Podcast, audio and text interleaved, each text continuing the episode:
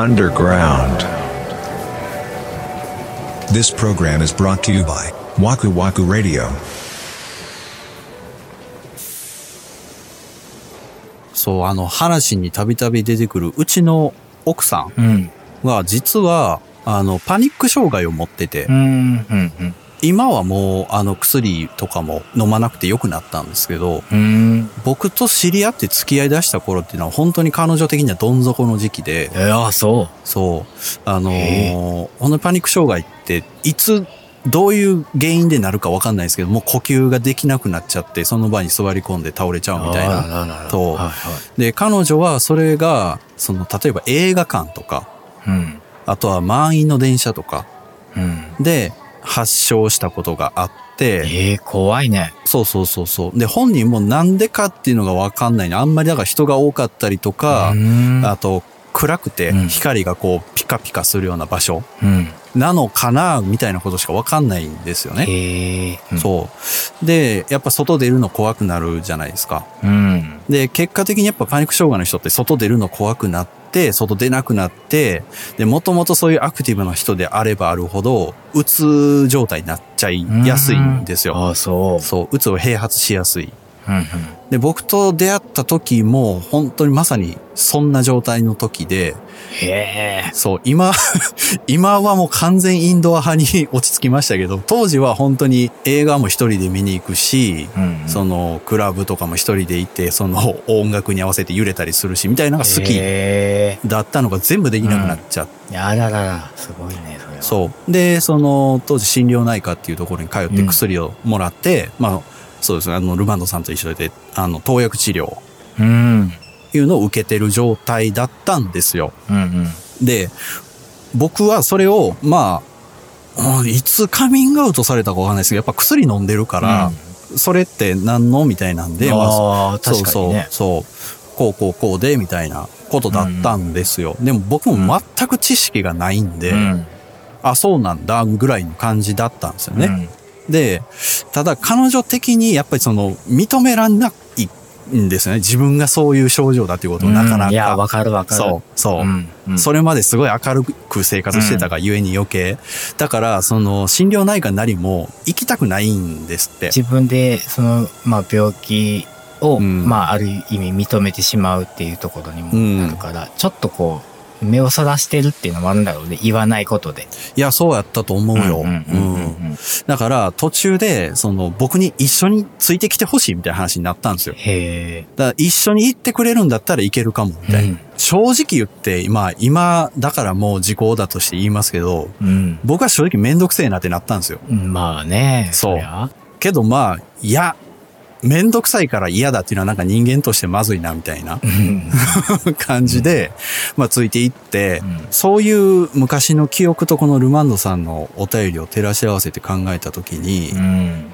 あとさっきのキムタクの話を合わせて考えたときに、一つ思ったのは、僕がやってたのって、パニック障害という症状、病気を持ってる彼女を、うんなんだろうな、認めてあげるみたいな考え方。うん薬を飲んで、病院にも通院して、そういう生活をしてくれてもいいよみたいな感じなのよ。うん。でも、それってあんまし良くないなって今になって思ってて、理解はしてないのよ。ああ、なるほど。そう。例えばパニック障害って何なのって俺一切調べもしなかったし、あー別にそれについて深く知ろうと一切しなかったのね。ななんかその状態にある、彼女がそういう状態にあるっていうのを、もうほんま上からね、認めてあげるってやったことと、うんなんでそういう症状になって、なんでその薬を飲んでるのかっていうのを分かってあげるって多分全く違うんですよね。確かにな。だから、なんか沼野さんもそれが見抜けるかどうかはすごい難しいと思うんですけど、うんうんなんかそういう風に考えてくれる人が横にいると、すごく気が楽かなと思うんですよね。確かにね。やっぱり向こうがその認めてあげるよっていう相手のスタンスだと遠慮しながら生きないといけない。そうなんだようんな。うだよ思うんで、なうんフラットにね、捉えられる方。うん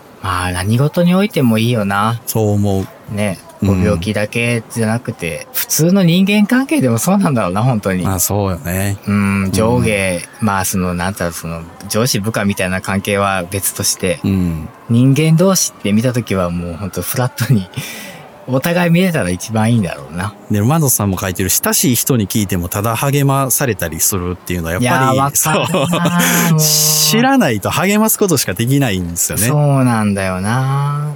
そう、打ち明ける方も相当な、うん。これはカロリーを消費する事案だわな。そうだよ。打ち明ける方も全部が全部、うん。0から10まで言ってしまうのも、なかなかの、なんていうの？武器みたいになってしまうというか。まあ、そうよね。そうなんこれはもうなん、なんでもそうよね。もうそう、まあまあそうそう。病気とかうんぬん関係なくて、例えば言いにくいことを言うっていうシーンって結構あるじゃないですか、まあ。あるね。まあ僕がうん例えば誰かに何かを打ち明け、言いにくいことを言うってなっても、うん自分の中でこういうストーリーがあってのこの苦しみなんだっていうのはうんうん。あったとしても、うん。その前段階のストーリーの部分は言わないよね、多分。ああ、そうね。う。ん、その最終の事象だけ、うんこういうことで苦しいんですとか、こういうことになっちゃってるんですっていうことをうん。伝えるんだけど、そのうん。伝え方もそこは随分と自分の中で咀嚼して、うん。要約した感じで言うことの方が多いかなと思ってて、そうね。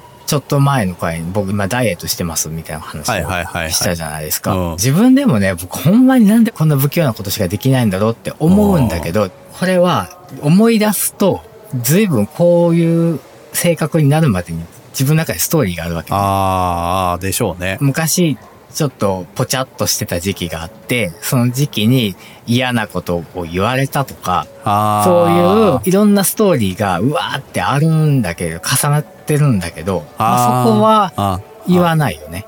傷だもんね、自分の中の、ね。そうなんですよ。うんそこまで言っちゃうと、多分相手ですっごいヘビーに捉えるんですよ。まあ、そうやな、そうやな。でしょ、うんうんうん僕の場合はダイエットっていうところだけだから、まうんあ、ライトにさらっとちょっと笑いも交えながら伝えれたけど、うんそうすると、まあ、伝えられた相手も、なんだまたそんなストイックなとか、うん笑い合えるぐらいの感じになるから、そうだね。僕は多分言いにくいことを言うときはそうしてるかも。全部は伝えない。まあ、そうだよな、うんそうだよな。その本当に何に関してもそう。うん。言いづらいことをうん言い出す瞬間、後輩とかが、うん。森口さんすいません、これ失敗しちゃいました、みたいなことを言い出すのって相当ストレスがかかってるんだろうなと思っていて。そうや僕もそうなんです。僕もうんもう当然仕事をしてて、わ、やっちゃったよ、みたいなやつは上司に言わないといけないんで、まあそういう瞬間ってキューってなるじゃないですか。なるね。全くこのね、病気とは比にはならない話だと思うんだけど、言う方もめちゃくちゃストレスだし、ね、そりゃそうだ。でも、これは受け取る側も、うわ、まあなんかまた嫌なニュースを聞かされるんだなっていう、いやそうよ何をしでかしたんだいっていうようなことに結構ド。キドキするからね。するよね。そうなんだよ。なんや、そんなことかって言わしてくれって思う。それはね、ここ、ここでこれを言わないと先に運ばないんだっていう、うん満を持して言ってくるから。それなほんまむずいんだよないや、でも、もう本当にね、僕もこれ自分課題だなと思うんだけど、僕そういう時ってね、もう本当悪いんだけど、すっげえムッとするんですよ。まあ、やろうな。目で殺される感じやな。いや、だから怖いと思うよ、森口くんに 言いに来る人は。だってと、友達の関係性でも怖いもん。そのなんか、友達の関係性ではさ、なんか失敗したとかはないけど、うんうんうん要はその、ちょっとこの予定が変わりますみたいなことを言うとき、え、嘘？そんな感じ？うわー、怖いよね。嘘 あ、そうですか。いや、もうほんま、数秒間やと思うよ。その、オーラが出てる時間って。出してるつもりないもん。そう、自分で ギアを変えてるから、どうしたどうしたっていう風になってるんやと思うけど。なってるよ。その最初に一個こう、津波が来るんだよ。え、な、ない？だってさ、すいません、森口さんって来たら、え？ってなるじゃん。なんでその腹の底から出ちゃうの？え？えっていうのが。そこで言えるかな？言える？ちょっと待ってねって一回言ったらいいんじゃない？あー、ちょっとトーン高めに。そうそうそうそうちょっと待ってねって。で、うん。で、心の中で深呼吸してから、どうしたのって言ったらいいんじゃない？でもみんなそんな風にしてんじゃないかな。必死。